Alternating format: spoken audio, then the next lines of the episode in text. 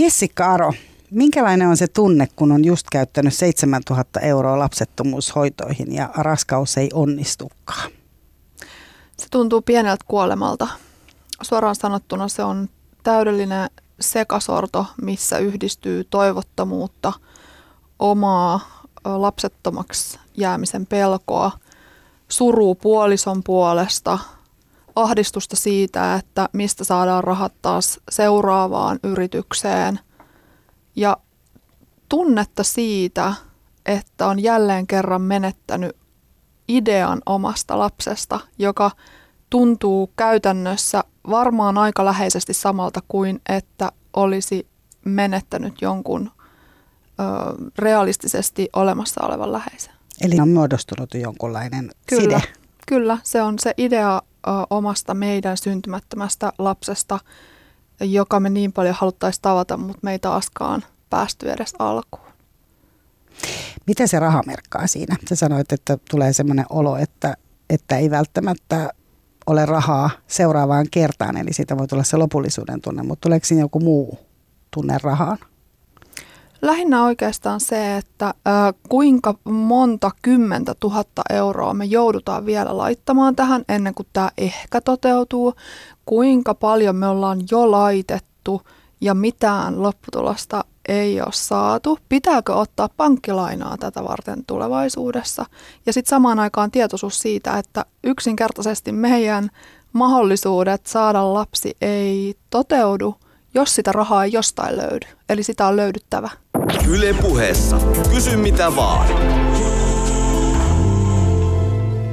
Tänään Kysy mitä vaan -ohjelmassa puhutaan siis lapsettomuudesta ja siitä, minkälaisia tunteita ja asioita se herättää ja pakottaa läpikäymään, paitsi sen puolelta, joka ei saa lasta, niin myös pariskuntana. Ja seuraavan tunnin aikana me puhutaan tosin myös siitä, miltä tuntuu, kun raskaus sitten on vihdoin totta. Eli kun lapsettomuus ei olekaan enää se ainoa elämää ja identiteettiä määrittävä asia, mitä se ehkä jonkin aikaa on.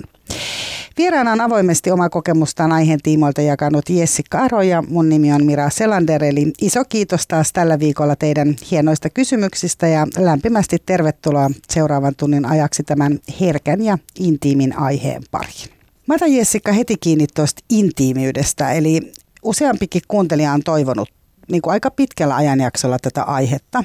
Ja yksi syy on ollut se ainakin näiden viestien mukaan, että vaikka se ilmeisesti koskettaa aika monia, niin siitä huolimatta siitä on vaikea puhua ja siitä on myös vaikea kysyä. Eli tämän aiheen toivojina on ollut myös sellaiset ihmiset, joiden lähipiirissä on ehkä lapsettomuutta ja heillä itsellään ei ole sitä kokemusta ja sitten ei oikein niin kuin tiedä mitä ja miten pitäisi kysyä. Koetko sä itse, Jessikka, että tämä aihe on tabu jollain tavalla täällä meidän yhteiskunnassa? On ilman muuta ja olen huomannut tämän samanlaisen häveliäisyyden ja puhumattomuuden kulttuurin tämän aiheen ympärillä. Ja sen mä oon havainnut esimerkiksi siinä, että kun mä kerron itse tästä sosiaalisessa mediassa yleensä tästä aihepiiristä, niin harvat haluaa kommentoida sellaista, jolla on omaa kokemusta, niin julkisesti yhtään mitään, mutta yksityisviestejä pukkaa.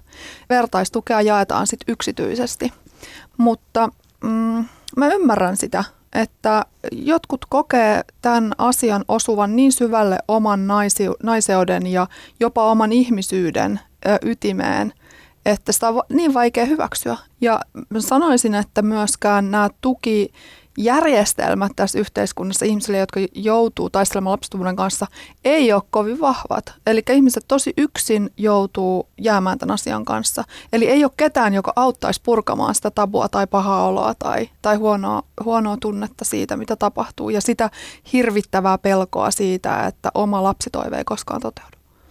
Joudutko sä itse miettimään paljon sitä, että sanot julkisesti sen, että sä et ole nyt yksi näistä naisista, joka pystyy tästä tuosta noin vaan? Mä luultavasti jonkin aikaa mietin sitä, että onko tämä sellainen asia, joka kuuluu niin sanotusti julkiseen keskusteluun. Mutta kun mä näen, että tämä on yhteiskunnallinen ongelma. Ja meillä on ollut erilaisia poliitikkoja, jotka on tehnyt avauksia, että naisten pitäisi tehdä enemmän lapsia ja pitäisi lisätä syntyvyyttä Suomessa ja kaikkea muuta. Mutta siitä keskustelusta on puuttunut aina tämä realismi. Siitä keskustelusta on puuttunut myös faktatietoa ja mä halusin olla osaltani sitä levittämässä. Ja sitten samaan aikaan tuolla Verkossa toimii todella aktiivinen sekä Suomessa että kansainvälisesti yhteisö, jossa nämä asiat on ihan arkipäivä, jossa tsempataan naisia ja pariskuntia, jotka käy näitä hoitoja läpi, jossa jaetaan epäonnistumiset ja onnistumiset. Mä ajattelin, että mä voin ihan hyvin myös laajemmalle piirille puhua tästä, enkä ainoastaan siellä pienissä piireissä. Kun sä sanoit, että kun sä oot puhunut tästä sosiaalisessa mediassa ja sä oot yksityisviestejä, niin ajatteletko sä, että ihmiset ei kommentoi siinä julkisesti, että liittyykö esimerkiksi siihen, että se on niin kuin pariskuntana voi olla aika herkkä asia, vai siihen, että ihminen jotenkin niin kuin häpeää sitä, että hän ei ole niin kuin NS-kelpo saamaan lasta tuosta noin vaan? Siihen on varmasti tosi monia syitä. Ylipäätään mä luulen, että se voi olla niin tuskallinen kokemus ihmisille, että sitä ei haluta saada kenenkään tietoa sen oman perhepiirin ulkopuolelle, jos sinnekään. Siinä voi olla hoitamatonta traumaa, siinä voi olla pelkoa siitä, että joutuu käydä läpi niitä vanhoja kokemuksia jotenkin tunnetasolla uudestaan, jos niitä käsittelisi julkisesti. Ja vaikka siinä onnistuukin loppujen lopuksi, niin siellä voi jäädä aikamoista kantolastia itse kullekin. Eli tosi paljon naiset, jotka nyt pääasiassa on äänestä tuolla foorumeilla ja yhteisöissä, jakaa nimenomaan sitä kokemusta, että nyt he on lapsellisia lapsettomia.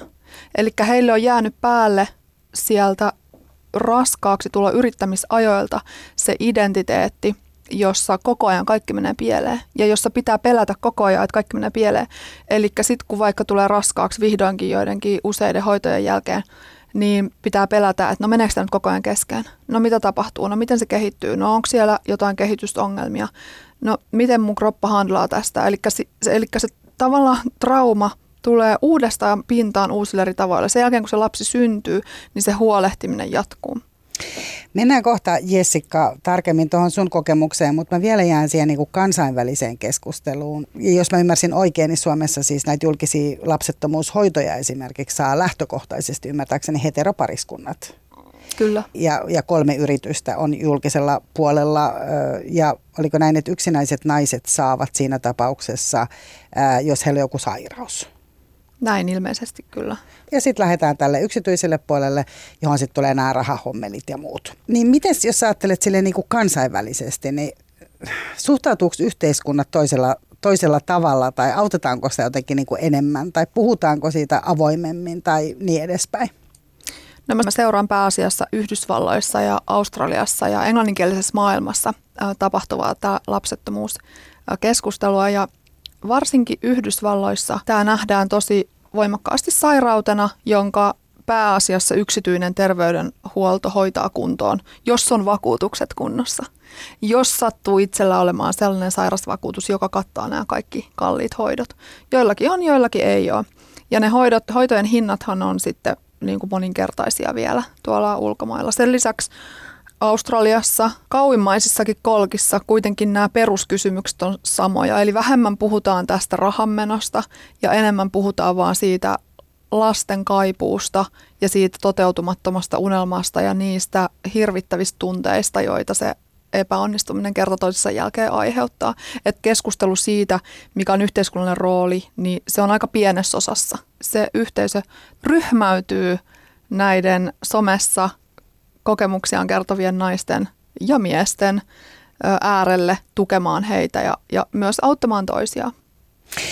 Mielenkiintoista, kun sä sanoit, että myös miesten, koska mä huomaan, että itsekin hirveän stereotyyppisesti ajattelin tässä, kun kuuntelin sua, niin näin mielessäni näitä naisten yhteisöjä. Täällä Saku on kysynyt siitä, että miten miehiin suhtaudutaan tässä asiassa. Eli ainakin niillä keskustelupalstoilla on miehiä, mutta jääkö mies helposti muuten sellaiseksi NS-sivusta seuraajaksi ja sen naisen lohduttajaksi? Kyllä, pikkasen. Siltä vähän vaikuttaa. Suomessakin näitä blokkaajia, jotka tästä aiheesta on kirjoittanut, niin olisikohan 50 blokkaajasta, niin 2 on vaikka miehiä.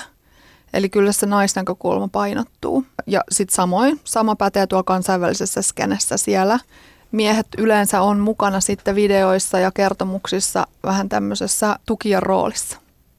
Onko tämä myös semmoinen niin kuin pääosin heteroparien asia? Koska onhan tämä ihan tosi iso merkittävä asia myös ei-heteropareille nimenomaan se, että ylipäätään on mahdollisuus saada lapsi. No ainakin se, mitä itse seuraan, niin on pääasiassa sitä heterokokemusta. mutta varmasti on myös muunlaista kokemusta. Tänään Kysy mitä vaan puhuu siis lapsettomuudesta ja vieraana on Jessikka Aro, joka on päättänyt tätä asiaa avata omia kokemuksiaan ja sä oot siis tällä hetkellä odotat lasta. Kyllä. Sä kerroit etukäteen, että sä oot oikeastaan halunnut aina lasta. Kyllä. Sä oot halunnut äidiksi. Ilman muuta, joo, todellakin. Kyllä mä mietin joskus parikymppisenä, että onko tämä maailma sellainen, mihin voi tehdä lapsia?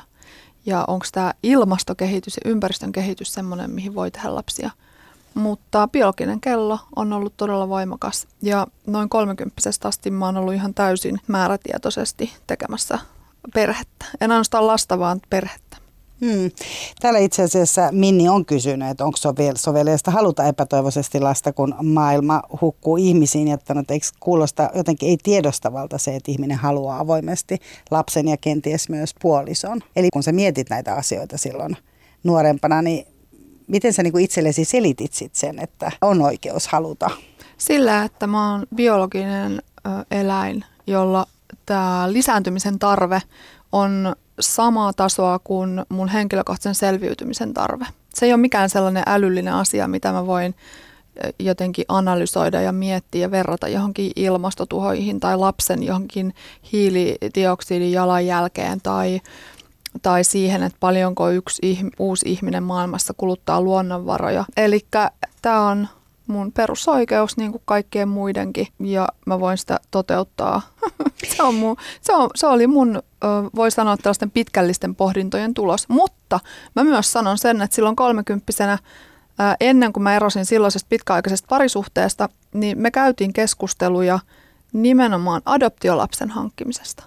Eli meillä ei ollut silloin tavoitteena tehdä omaa lasta, vaan me tilattiin kaikki adoptioinfo tiedot kaikista mahdollisista paikoista.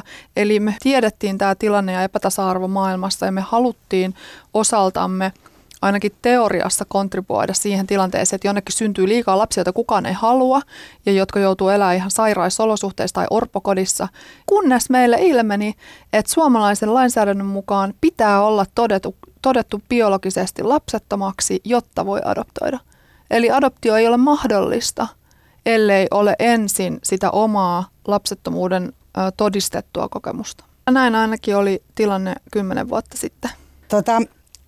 Kyllä mä niin kuin sitä myös mietin tässä, että tämä on aika se niin kuin tyypillinen kysymys, mitä käydään aika paljon myös niin kuin ihan lasten hankkimisen ympärillä tai lapsen saamisen ympärillä tai niin edespäin. Jotenkin tuntuu, että sitä joutuu oikeasti perustella myös sitä halua saada lapsia, olla äiti. Ja, että se on aika se niin kuin ristiriitainen fiilis. Samaan aikaan niin kuin sun pitää olla niin kuin hyvä ihminen ja synnyttää lapsia ja sitten samaan aikaan on se, että älä nyt tänne, hyvä ihminen, tai että on nyt niin kuin vastuullisempi. Tai eikö se ole ihan älytöntä, että tuommoinen niin kuin biologinen kello tuolla niin kuin tikittää tai äitiys huutaa, kun pitäisi niin kuin tässä vahvistua naisena. Sä oot varmasti joutunut niin kuin tosi paljon myös näiden prosessien aikana niin kuin miettimään tätä. Tämähän olisi aika helppo vaihtoehto ollut myös niin kuin tavallaan valita, kieltää se halu itseltään, sanotaan näin. Kyllä, todellakin. Mä allekirjoitan nuo kaikki pohdinnat ja kelat ihan täysin. Mä mietin jo monta vuotta sitten, niin kuin varmaan moni muukin on miettinyt, miten mä selitän ilmastokriisin mun teoreettiselle tulevalle lapselle. Miten mä selitän nämä sulavat jäätiköt ja sään ääriilmiöt ja missä vaiheessa täältä loppuu elinkelpoiset ympäristöt ja minkälaiselta maapallo näyttää, kun mun lapsi on 20. Mutta mä en ole onneksi yksin näiden asioiden kanssa, että tätäkin voi jakaa sit niin kuin yhteisössä. Ja tämähän on meidän oikeasti yhteinen asia ja yhteinen ongelma, että sitä saa jokainen meistä miettiä niin kuin elämänsä loppuun asti, miten tämä hoidetaan. Sä tässä viittasit jo siihen, että sun pitkäaikainen parisuuden loppu siis 30-vuotiaana ja tosiaan te ette sit adoptoineet yhdessä lasta ja erositte sitten loppujen lopuksi. Ja sitten sä rupesit haluamaan tosiaan, se lapsiasia jäi sulle mieleen. Ja sä olit aika pitkään sinkku tai oli ihmissuhteita, mutta ei niin pysyviä, sanotaan näin. Mutta se lapsiasia oli sulla koko ajan mukana. Sä sanoit äsken, että sä halusit perheen. Mhm. Eli mietitkö sä missään vaiheessa, että sä olisit hankkinut lasta yksin? Siinä vaiheessa et esimerkiksi tiennyt, että sä et voi saada lasta tai että se on sulle vaikeaa? Joo, en tiennyt. Ei ollut mitään havaintoa semmoisesta. Tosiaankin Ei niin kauan sen havainnon jälkeen, kun me huomattiin mun silloisen avopuolison kanssa, että tämä adoptio ei olekaan niin helppoa ja että se ei ole meille mahdollista eikä olisi moneen vuoteen edes mahdollista mitään reittiä pitkin. Me heitettiin ne paperit sitten roskiin ja sitten pikkuhiljaa erottiin siitä myöskin ja jatkettiin elämää omilla tahoillamme. Ja niistä hetkistä suurin piirtein alkaa se mun sellainen psykologisen lapsettomuuden tie. Elikkä suurin piirtein 10 vuotta takaperin. Elikkä semmoinen pieni orastava hätä siitä, että löydänkö koskaan ketään. Olikohan tämä sittenkään järkevä siirto, tämä ero. Olisiko sittenkin vielä pitänyt ja sitten alkoi sellainen, voi sanoa jossain mielessä erittäin epätoivoinenkin kumppani hakeminen. Ja myös tosi päämäärätietoinen. Että mulla oli melkein Excel-taulukot, niin kuin, jos ei fyysisesti tietokoneella, niin ainakin päässä, kun mä pistin Tinderiä tulille niin sanotusti. Eli tapasit paljon erilaisia kumppaneita vai? Kyllä, joo. Ja katoin sieltä, että minkälaista täällä on tää tarjonta ja koin suuria pettymyksiä. Jännä. Harva on täällä ohjelmassakaan kertonut, että Tinderin kautta kokee suuria pettymyksiä, mutta joo. Kyllä. Joo, voi olla, että se tunne on ollut jossain kohden niin kuin molemminpuolinen, mutta joo, kyllä se on aika raaka todellisuus, mikä tulee yli 30-vuotiaalle naiselle, ainakin mun kohdallani, en halua yleistää, mutta mun kohdallani, joka päämäärätietoisesti haluaa perheen, haluaa uran, haluaa hyvän kumppanin ja sellaisen perheen, joka vielä pysyisi kasassa niin kuin tästä ikuisuuteen. Eli mä sanon myös, että mun vaatimus oli aika korkealla. Ja sen takia myös tuli niitä kokeiluja ja epäonnistumisia ja kaikkea muuta vastaavaa. Tuli myös hyviä kokemuksia, mutta ei kuitenkaan sellaista, mikä olisi kestänyt siihen, että hei, yritetään tehdä lapsi vakavissamme moneen vuoteen. Mutta kuinka avoimesti sä otit tämän niinku esiin sit siinä? Tinderhan on kuitenkin sellaista, että siinä niinku moikkaillaan aika pitkään ja kysellään mitä kuuluu ja mitä olet tänään tehnyt ja sitten mennään treffeille. Että sä varmaan niin kuin ihan ensimmäisellä treffeillä kertonut, että mikä sun päämäärä on vai olit se kuinka avoin? Kyllä mä oon aika syvällisesti kertonut, että ihan ajahukkaa sitten lähteä pelleilemään kenenkään, hörhöilemään niin kuin jonkun kanssa, joka ei tiedä, että mitä tässä on mielessä. Että siinähän voi katsoa heti, että onko tässä mitään tulevaisuudessa, mitään saumaa, mahdollisuutta, niin heti karsiutuu sitten pois semmoiset, kenen kanssa ei ole. Että perusedellytykset nyt piti olla kunnossa ilman muuta. Mutta sä etit myös rakkautta. Kyllä. Sä et etsinyt siis selvästikään myös, että kyllähän voi olla, että siellä olisi ollut joku toinen, joka olisi myös halunnut lapsen ja perheen, mutta rakkaus on myös ollut niinku aika merkittävä tässä prosessissa. Joo, kyllä.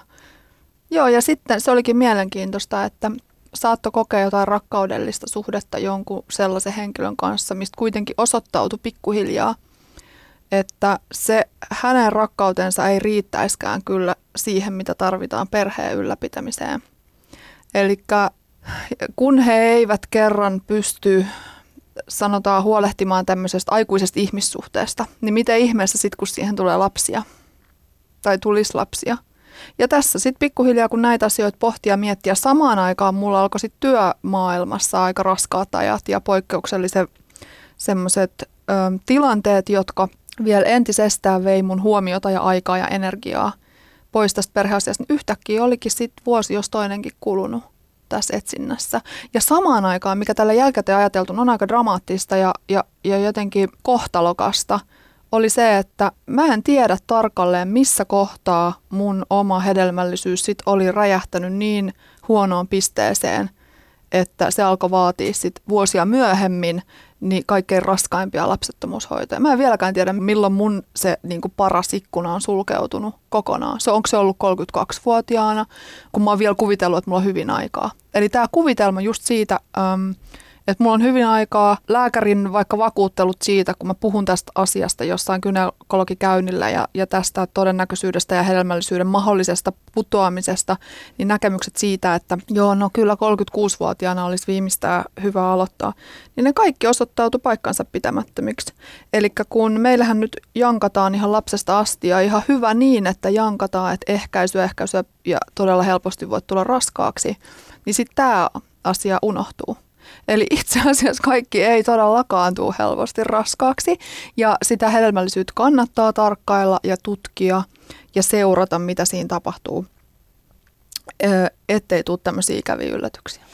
Onko se niin kuin, että gynekologi jotenkin katsoo ne munarakkulat ja muut systeemit vai voiko sitä itse mittailla jollain kotitestillä? No joo, gynekologi katsoo kuinka paljon on niitä follikkeleita, minkä sisällä on niitä munasoluja ja onko muuten kaikki lisääntymiselimet kunnossa, onko mitään epänormaalin näköistä ja sen lisäksi voidaan tehdä tämmöisiä mittauksia eri hormoneista, jotka myös kertoo siitä lisääntymismahdollisuuksien tasosta.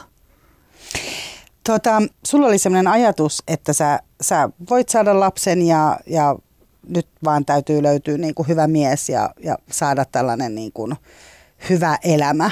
Niin eikö tämä aika klassikko? Niin, kuin? Niin mä mietin, että tuolla on aika moni varmaan niin kuin samaistuu tähän asiaan ja myös siihen, että kello tikittää. Että naisella kuitenkin kello tikittää, että vaikka joku voi tulla raskaaksi 52-vuotiaana tai 55-vuotiaanakin ilmeisesti, niin kuitenkin tosiasia on se, että kyllähän mitä vanhemmaksi sä tuut, niin se mahdollisuus laskee. Et sen takia täällä on enemmän myös tätä niin kuin lapsettomuutta.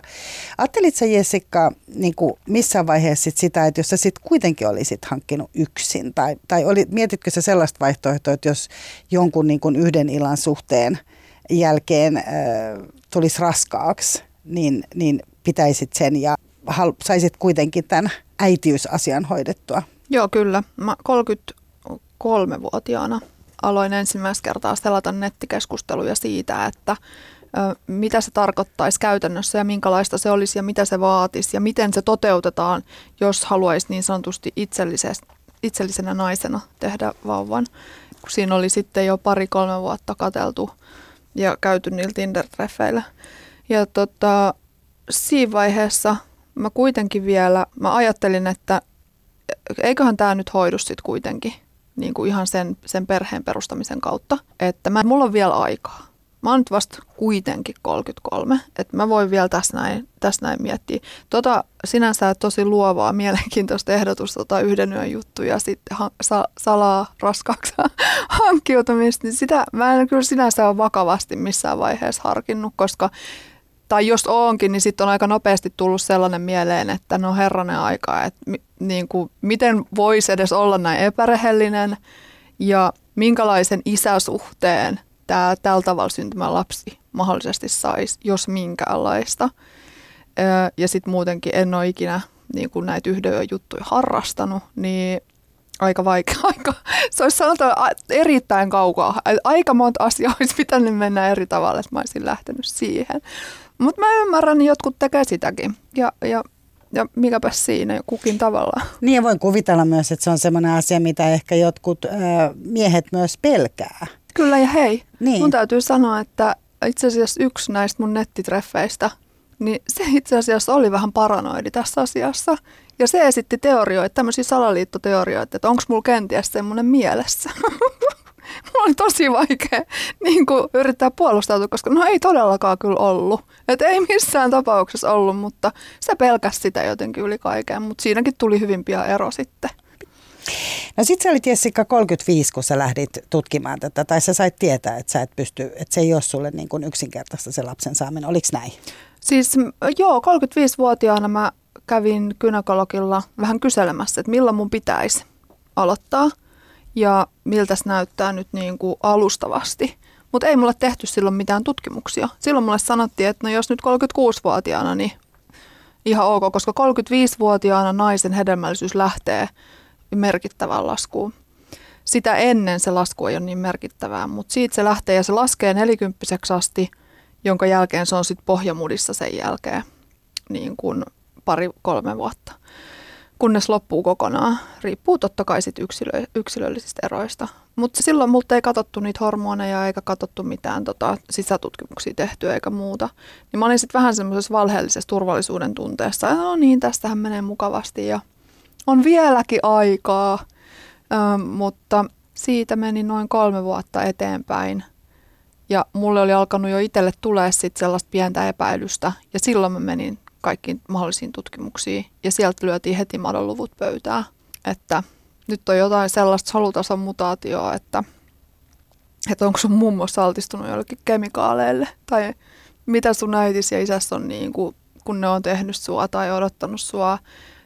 Ja että en mä tiedä, mistä tämä johtuu, mutta sinä olet niin kuin lisääntymiskyvyltäsi suurin piirtein postmenopausaalisella tasolla. Eli mummo, joku mitä mummo on syönyt pesemättömiä viinirypäleitä, niin sekö voi niin kuin vaikuttaa hedelmällisyyteen? Siis lääkärit ei tiedä, mistä johtuu tämä, että joillakin ihmisillä, kuten mulla, niin nämä munasolut ja niiden tuotantokyky ennenaikaisesti heikkenee. Sitä ainoastaan voidaan spekuloida ja lääkärit spekuloi, mistä se saattaisi johtua. Ja mummon altistuminen kemikaaleille esitettiin yhtenä teoriana, joka oli yhtä vahva kuin sit joku toinen.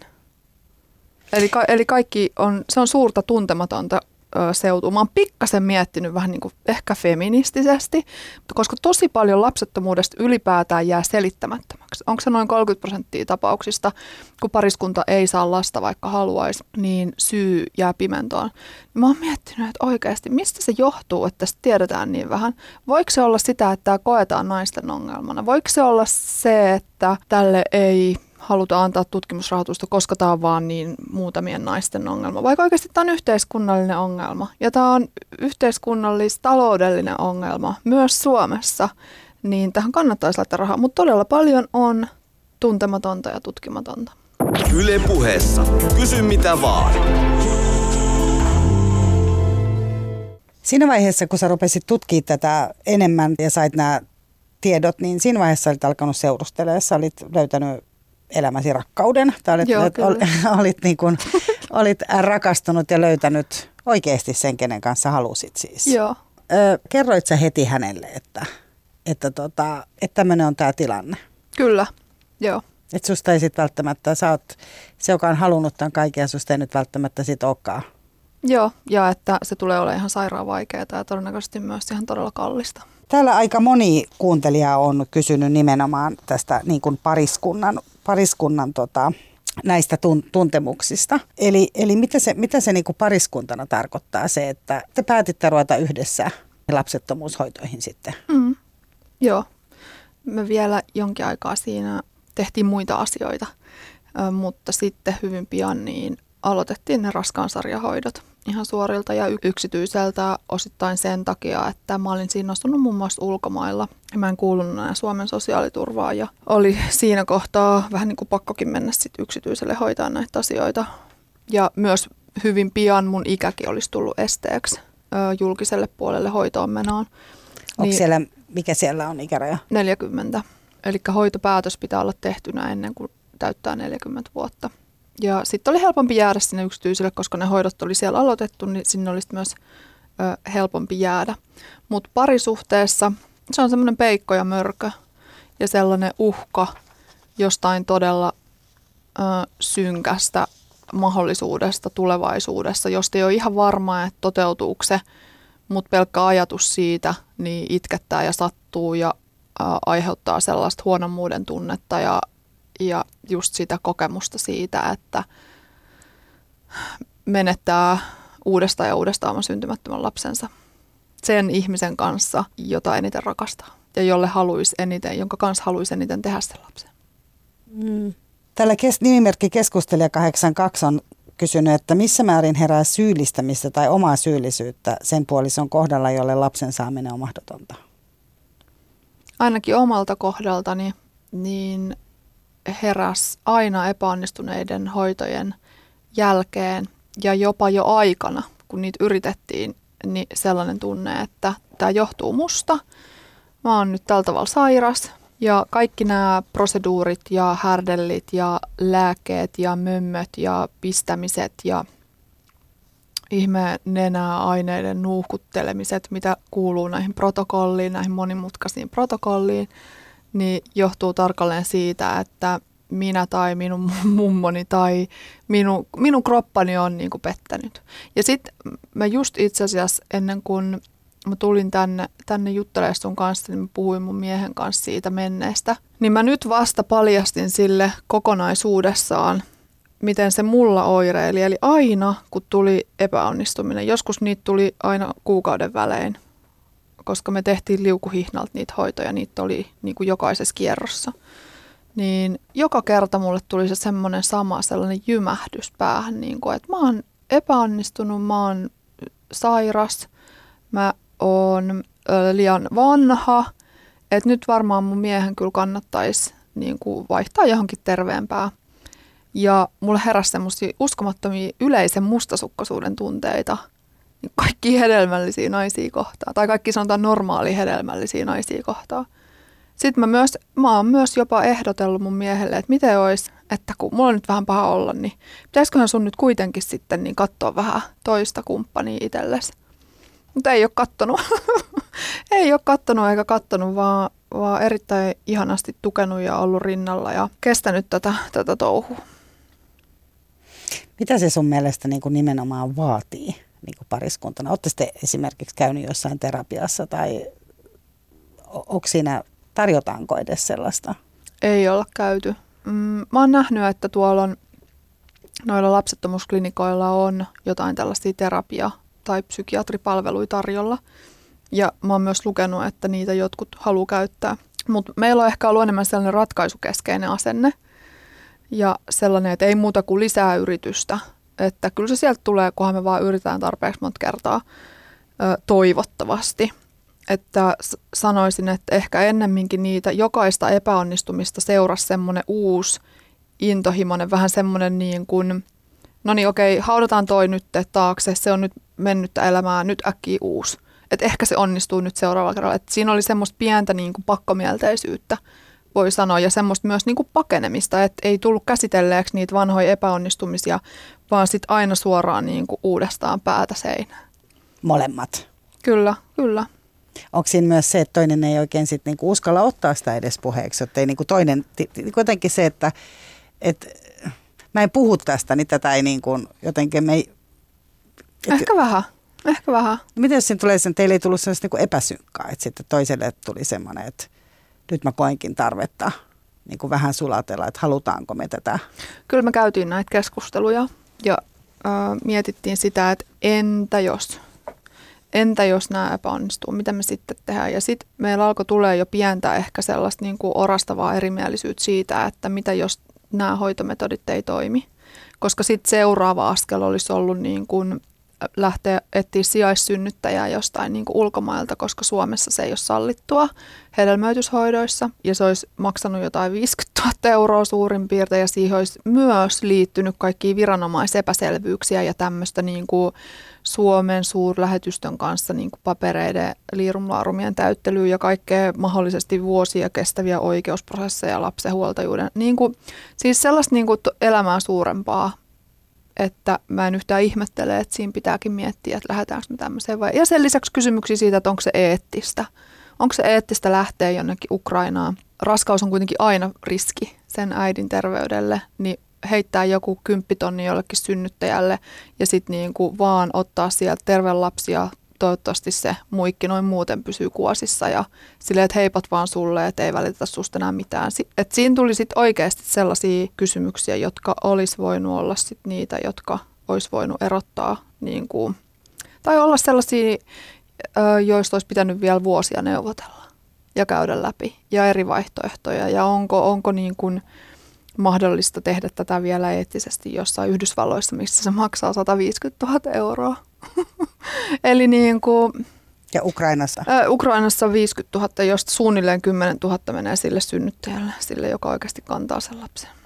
Täällä itse asiassa Pekka on kysynyt nimenomaan tuosta sijaissynnyttämisestä. Hän on maininnut Ukrainan ja maininnut myös tämän etiikan ja nämä niin kuin lapsentekotehtaat. Sitähän tuli myös dokkari, joka löytyy edelleen tuolta Yle Areenasta, niin siinä on myös ollut ongelmia nimenomaan tämän koronan takia. Eli sitten lapset eivät ole päässeetkään niille vanhemmille. Joo, kyllä. Ja sitten siellä on myös todella törkeätä käytöstä ja toimintaa, anteeksi antamatonta, tapahtunut näiden vanhempien taholta, jotka on sitten tehnyt näitä sijaissynnytyssopimuksia paikallisten naisten kanssa. Esimerkiksi yksi pariskunta teki sopimuksen ukrainalaisen naisen kanssa ja asiat hoitui hyvin siihen asti, kunnes lapsi syntyi. Todettiin, että hän on kehitysvammainen, jonka jälkeen tämä pariskunta, joka sen oli niin sanotusti laittanut tulille, alulle, tilannut, maksanut, niin jätti sen sinne orpokotiin hoidettavaksi. Että kyllä mäkin kieltäisin tämmöisen niin kuin toiminnan ja pistäisin isot sanktiot. Ja se on, tämän tyyppisen toiminta on myös syy, minkä takia siellä myös Ukrainassakin mietitään, että se koko toiminta lakkautetaan. Ja siellä on myös tullut näitä vakavia terveydellisiä seurauksia näille sijaissynnyttäjille, kaiken maailman kohdunrepeytymiä ja kaikkea muuta sellaista ja oikeusjuttuja. Ja siellä esimerkiksi lapsiasiamies on sitä mieltä, että se pitäisi lopettaa se toiminta. Mutta sitten totta kai se toimintahan sitten siirtyy muihin maihin, että mitkä on vielä vähemmän läpinäkyviä ja säänneltyjä. Mutta no niin, no sitten on tämmöiset niinku, kalliit, kovan tason eettisemmät paikat niin kuin Yhdysvallat ja niihin on sitten harvalla varaa. Mutta te olitte joka tapauksessa joutuneet miettimään myös tätä. Kyllä. Ja päätyneet siihen, että ei tätä. Ei ainakaan vielä. Ei ainakaan vielä. Että toivottavasti meidän ei tarvitse tehdä tätä päätöstä tästä asiasta. Tänään Kysyn mitä vaan -ohjelmassa puhutaan lapsettomuudesta ja puhumassa sitä aiheesta on mun kanssa Jessikka Aro. Kun sä äsken puhuit vaikka sitä, että sulla on ollut näitä erilaisia tuntemuksia, tuli näitä mustasukkaisuuksia ja kaikkea muita. Missä määrin hormonit puhuu? Minkälaista on lapsettomuushoitojen hormonihelvetti? Eli mitä se tarkoittaa käytännössä, kysyn että? Joo, tosi hyvä kysymys. Se tarkoittaa sitä käytännössä, että siinä pistetään itsensä ja syödään ja tosiaan nenän kautta nuuhkimalla laitetaan kehoon näitä hormoneja, jotka säätelee tätä kuukautiskiertoa mahdollisimman soveliaaksi lisääntymiselle.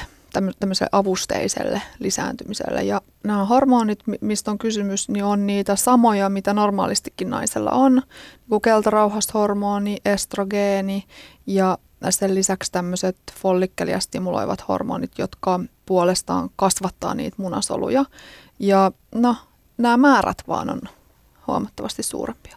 Elikkä, no mä en ole itse ollut koskaan semmoinen nainen, että mä olisin ollut kauhean herkkä millekään hormonivaihteluille tai PMS-oireille. Mulla ei ikinä ollut mitään sellaista, mä en tiedä niistä mitään. Mutta mä oon kuullut ja naiset on paljon jakanut, että ne ei niin sanotusti kestä tätä, niillä menee hermot, niillä niin kuin tunne-elämä heittelee, vaihtelee, itkettää ja naurattaa ja niin kuin he kokee, että se johtuu nimenomaan näistä hormonaalisista muutoksista, jotka on aika voimakkaita siinä. Mulla itselläni tosiaan ei tämmöistä, tai mä en osaa rekisteröidä sellaista, jos sitä olikin. Mä sanoisin, että mulla itselläni lähinnä suurin vaikutus tapahtui siellä korvien välissä huolimatta näistä hormonimyllerryksistä. Ja korvien välissä tapahtuu lapsettomuushoitoja aikana just pääasiassa semmoista toivoa ja epätoivon vaihtelua ja sitä pelkoa siitä, mikä on juurtunut päähän se ajatus, että josta ei koskaan onnistu. Pelko siitä, että mä en koskaan saa. Että mä en koskaan tuu äidiksi. Nimenomaan se on sitä. Se on tosi rinnastettavissa johonkin omaan kuoleman pelkoon, koska kun mä rinnastan tämän hengissä pysymisen halun ja hengissä pysymisen tarpeen, joka on näitä päällimmäisiä tarpeita, mitä ihmisillä on, niin toinen yhtä voimakas tarve on tämä lisääntymisen tarve.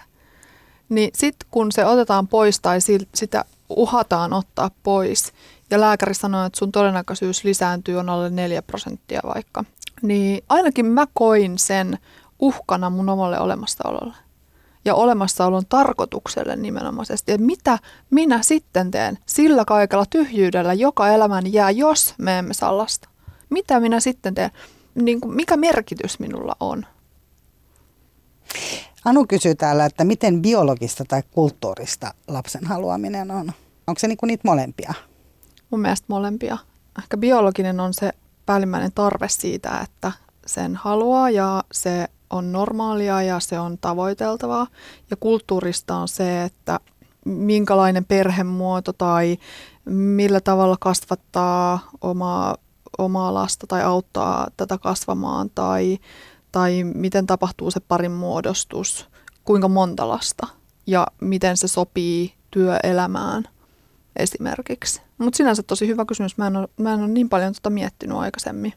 Mutta onhan se ihan länsimaiseen korkeaan elintasoon ja tämmöiseen itsestään selvään etuoikeutettu asemaan kuuluva kulttuurinen niin kun instituutio. Jos nyt jätetään se biologia niin kun siitä veksi, niin onhan siinä myös tavallaan, että sulla on niin kun varaa edes valita sitä. Teetkö niin, koska meidän kulttuurissa kuitenkaan lapset ei esimerkiksi ole vanhempiensa elättäjiä, niin heitä ei niinku sitä varten tehdä. Mutta ehkä se, mitä mä vielä mietin, että tehdäänkö me lapsia myös tosi paljon niinku itseämme varten. Erinomainen pointti, aivan varmasti. Siis lähtökohtaisesti kyllä. Sehän on itsekäs tarve, se lisääntymisen tarve pohjimmiltaan, niin kuin hengissä säilymisenkin tarve. Ne on ihan täysin itsekkäitä. Ja sitten lapselta ei kukaan kysyä, että haluatko syntyä tähän maailmaan vai ei. Ja haluatko mun geenejä, mun piirteitä fyysisesti tai henkisesti. Iina on kysynyt täällä, että turvaudutteko te mihinkään ei-lääketieteellisiin keinoihin, vaikka käymällä esimerkiksi vöyhyketerapiassa? Hei, oikeasti silloin kun mä sain tämän, se ei ole mikään märkä rätti vasten kasvoi, vaan se oli niinku tällainen, kun märkä niinku tulivuori tyhjennettiin mun naamalle laavasta. Silloin kun mä sain kuulla, että mun tosiaan nämä hormoniarvot huitelee siellä niinku postmenopaussitasolla, niin mä menin siinä mun järkytyksessä ja shokissa, mitä kesti monta kuukautta, niin niinkin pitkälle, että mä kuuntelin jotain niinku YouTubessa, jotain tämmöisiä binaural beats-juttuja, joiden oli tarkoitus auttaa niinku hedelmällisyyden parantamiseen. Eli tällaisia niinku ihme humina-ääniä. Mutta se oli todella synkkää aikaa. Ja silloin ne humina-äänet auttoi mua niinku selviämään siitä syvästä, jäätävästä shokista ja kauhusta. Mutta kyllä ne jäi sitten aika nopeasti, kun mä ymmärsin, että ei nää auta yhtään mitään kyllä. Todella nopeasti muistin kyllä oman tiedeuskovaisuuteni tässä asiassa. Mutta onko se jotenkin sitä, että sillä hetkellä se tuo kuitenkin sellaisen jonkun semmoisen niinku toivon, mitä ehkä niinku tarvitaan kuitenkin myös sit siihen, että pysyisi jollain tavalla joku tasapaino tai rauha ja toiveikkuus, stressittömyys enemmän. Mä en tiedä. No äänethän on sellaisia, mitkä voi myös lisätä stressiä, mutta jos ne rentouttaa niin siinä kyllä tapauksessa, niin tavallaan et kaipaa sitä toiveikkuutta. Joo, ja sitä, että kai nyt joku asia, mitä mä voin itse tällä tehdä. Samoin mä aloin syödä kaikkia lisäravinteita ja rautaa ja D-vitamiinia ja kaikkea, mutta niillä on oikeasti lääketieteellinen peruste. Niiden myös nähtiin olevan tosi matalalla tasolla mulla, niin mutta sitten sekin meni pikkusen sinne överin puolelle, että loppujen lopuksi ei ollut mitään niinku leväainetta tai tämmöistä lisää ravinnehömppää, mitä mä en olisi tilannut internetistä sillä toiveella, että tämä tepsii tähän. Onko niissä muuten niissä keskusteluryhmissä paljon tällaisia vinkkejä, varsinkin jos siellä on niinku nämä Yhdysvallat ja jatkuvasti. Okay. Ja sen lisäksi ei ainoastaan keskustelupalstoja, vaan myös ihan julkisuudessa mediassa on usein, kun on naisia tai ihmisiä esti lapsettomuuden kanssa, niin monella on jo esittää se teoria, varma teoria siitä, että mikä ratkaisi oman lapsettomuuden. Sanotaan vaikka, että sokerin syömisen lopettaminen tai joku muu vastaava. Vaikka tosiasiallisesti lääkäritkään, kun ne tekevät näitä monimutkaisia protokolleja, ne ei todellakaan voi tietää, mikä se on se lopullinen asia, mikä ratkaisee, onnistuuko se vai ei. Et ne kokeilee erilaisia yhdistelmiä, erilaisia lääkkeitä, eri määriä lääkkeitä, erilaisia pistoksia vielä niin kuin alkion siirron jälkeen. Ja sitten jos se onnistuu, niin hienoa, mutta jos siinä on 10 eri lääkettä käytetty, niin ei voida tietää kyllä, mikä siinä auttaa. Vai auttaako mikään, vai oliko se nyt vaan hyvää tsäkää?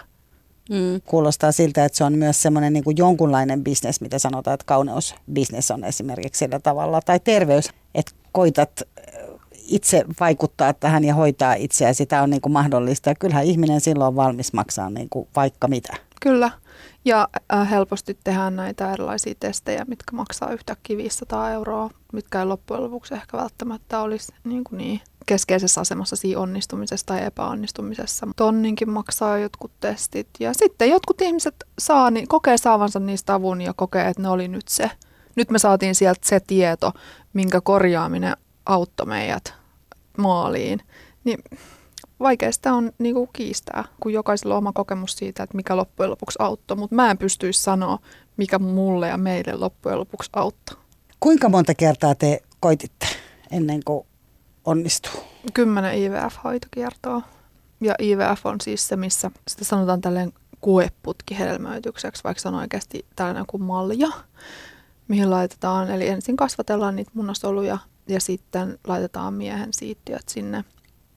Ja toivotaan, että mahdollisimman moni hedelmöittyy, ja sitten sen jälkeen toivotaan, että mahdollisimman moni niistä hedelmöittyneistä jatkaisi kasvua ja kehittyisi ja muuttuisi tämmöisiksi alkioiksi, ja sitten, että mahdollisimman moni niistä alkioista kestäisi 5.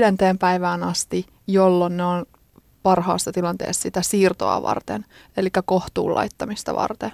Eli se oli aina tämmöinen niin kuin kuukautiskierron mittainen, tämmöinen täysin lääkitty, kontrolloitu ultratutkimuskurkistelu pistoshoitojen ja lääkkeiden syömisten ja kauhun ja innostumisen vuoristorata. Tätä kesti kuinka kauan? Koko korona-aika ja sitä ennen 4 kuukautta. Me tehtiin niin tiiviiseen tahtiin niitä hoitoja. Eli siis sanotaan, että me tehtiin todella lyhyessä ajassa se, minkä monet muut tekee monen vuoden aikana. Sittenhän tässä tapahtui myös korona-aikana se, mikä järkytti myös tätä lapsettomuus-hedelmättömyysyhteisöä sosiaalisessa mediassa ympäri maailmaa. Eli kun korona tuli, niin aika monet klinikat meni kiinni. Hoidot loppu siihen. Samaan aikaan myös niillä klinikoilla, joilla hoidot jatku, niin jos jompikumpi pariskunnasta saa oireita tai sairastuu, niin ne 1,000 eurojen hoidot loppuu ja jää kesken siltä erää. Siinä oli moni aika epätoivoissaan ja on elänyt vielä suojatumpaa elämää sen takia, kuin mitä moni muu, ja toivonut ja rukoillut, että se korona saataisiin pidettyä aisoissa myös tämänkin takia. Eeva on täällä kysynyt, että mitä lapsettomuushoidot on tullut maksamaan, ja koska lapsettomuushoidot ovat ilmeisesti niin kalliita, niin mistä haastateltavan on pitänyt lapsettomuushoitojen takia luopua? Joo, 34 000 euroa. Meillä yhteensä noin niin kuin suurin piirtein. Ja mistä on pitänyt luopua?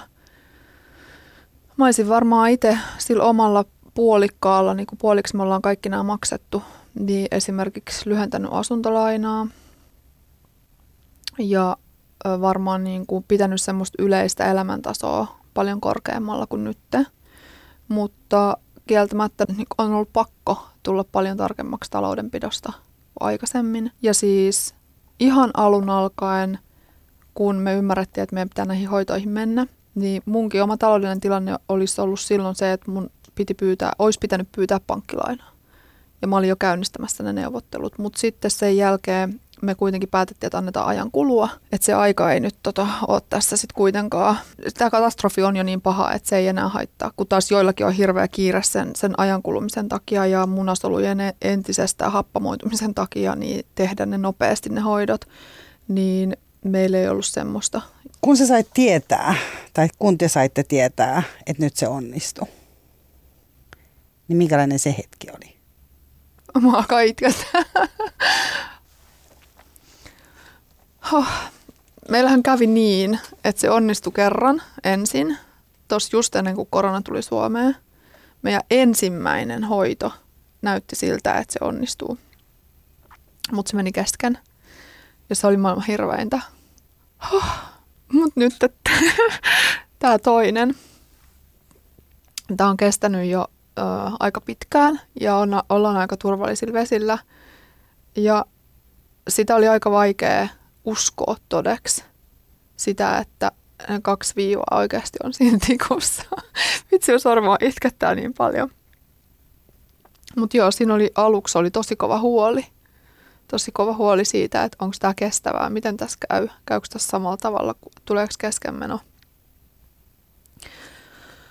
Ja sitä piti aika usein käydä tarkistelemassa sitä tilannetta sit tuolla lääkärissä ja ultrassa. Ja sieltä tutkittiin jokainen pikku risahdus ja rasahdus, ja jos oli muutos siellä tai täällä tai mitä tahansa mukamassa ylimääräistä, niin ne silloin alussa kyllä katsottiin kaikki. Että just se lapsettomuuden trauma ja epäonnistumisen ja pelon trauma muakin seurasi todella niin kuin voimakkaana ja meitä pitkän aikaa. Ja mehän siis tehtiin niitä testejä siinä alussa niin kuin joka päivä ja seurattiin, miten se viiva vahvistuu ja vahvistuu. Joka päivä jopa 2 kertaa. Ja se aina vahvistui. Se oli ihan mahtavaa, niin kuin sen pitäisikin. Et siinä alussa oli sellaista niin kuin mailan puristamista jonkin verran, sanotaan tällä tavalla. Mutta sitten se pikkuhiljaa helpotti. Ja sitten yllättävän nopeasti mä koen, että me ja minä muututtiin semmoisiksi ns. Vähän normaalimmiksi odottajiksi. Koska ei meillä enää sitten sen jälkeen kun tietyt etapit oli saavutettu ja kun lääkäri löi uudet madonluvut tiskiin ja sanoi, että tämän ja tämän vaiheen jälkeen on 96% todennäköisyys, että tämä menee maaliasti. Eihän meillä ollut enää sitten mitään huolta. Ja sitten sen jälkeen on voinut nauttia siitä ajatuksesta, että me ollaan vihdoinkin vapaat siitä vankilasta, missä me aikaisemmin sen lapsettomuuden takia oltiin. Se identiteetti muuttuu. Kyllä. Ihan täysin. Ja siitä mä haluankin sanoa, että yksi asia, mitä tää on tehnyt kaiken muun traumojen ja damagen lisäksi, niin ainakin mulle tää on aiheuttanut semmoista eristäytymistä muista mun ikäisistä naisista ja mun omasta viiteryhmästä ja semmoisista naisista, jotka alkoi tekemään lapsia ja onnistu siinä ja alkoi perheellistymään ns. Niin kuin vähän normaalimpiin aikoihin kuin sit minä onnistuin. Elikkä noin 10 vuotta sitten just aika monet mun ystäväpiiristä ja kaveripiiristä alkoi vähintäänkin suunnittelemaan perhettä ja pian niitä lapsia alkoi syntyä. Ja mä koen olevani kaiken tämän ulkopuolella. Ja mä kärsin siitä omasta tilanteestani niin paljon, että mun oli vaikea jopa onnitella heitä, kun heiltä tuli vauvauutisia. Eli se oli sitä mun oireilua siitä omasta niin kuin silloin psykologisesta lapsettomuudesta. Joidenkin kanssa välit on sitten sen jälkeen palautunut ja joidenkin toisten kanssa ei, mutta se on osittain sitä hintaa. Totta kai on ollut muita hyviä asioita mun elämässä, mutta se on siltikin, se on omanlainen haava ollut jo todella pitkään.